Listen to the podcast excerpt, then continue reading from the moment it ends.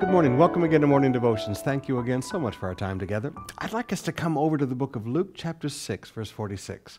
Jesus looks at the people that are standing around listening to him, and he says, Why do you call me Lord, Lord? He said, why, why do you do this?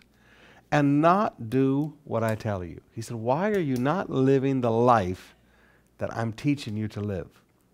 Everyone who comes to me and hears my words and does them, I will show you what he's like. He's like a man building a house who dug deep and laid a foundation on the rock, and when the rock, flood rose, the stream broke against the house and could not shake it, because it had been well built, past tense. Everyone who hears and does not do them is like a man who built a house on the ground without a foundation. When the stream broke against it, immediately it fell, and the ruin of that house was great. Now, too often we apply this in our lives as how to respond to crisis, but that is not what Jesus is saying at all.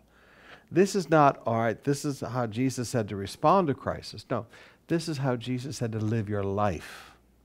And when you live your life like this, when crisis does come, you are not destroyed. Now, let me say that again. This is not about reacting to crises in life. This is about living a life that cannot be destroyed by the crisis and the troubles and the surprises of life. It is not a response that Jesus is teaching, it is a lifestyle that Jesus is teaching. Now, I want to challenge you today. Every time you hear the Word of God taught, integrate it and implement it into your life.